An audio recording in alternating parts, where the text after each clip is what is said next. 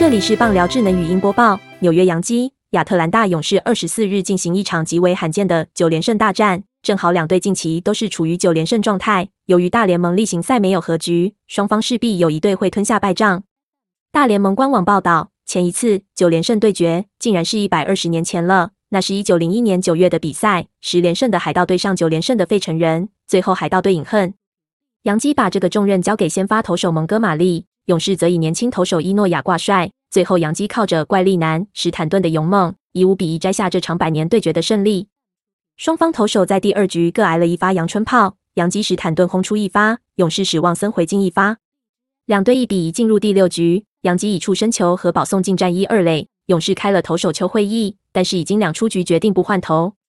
这时又轮到史坦顿，伊诺亚投的很闪，仍然被史坦顿把一颗偏低的滑球捞成左外野强劲平飞安打。球一路滚到墙边，杨基以二垒跑者全冲回来得分。八局上，勇士牛棚自乱阵脚，在两出局后被攻占满垒。这次是桑切斯的强劲滚地一垒打，杨基再添两分保险分，并在九局下顺利关门，高奏十连胜的凯歌。这是杨基过去十五年来第三次写下十连胜。本档新闻由中时新闻网提供，卢品清编辑，微软智能语音播报，慢投录制完成。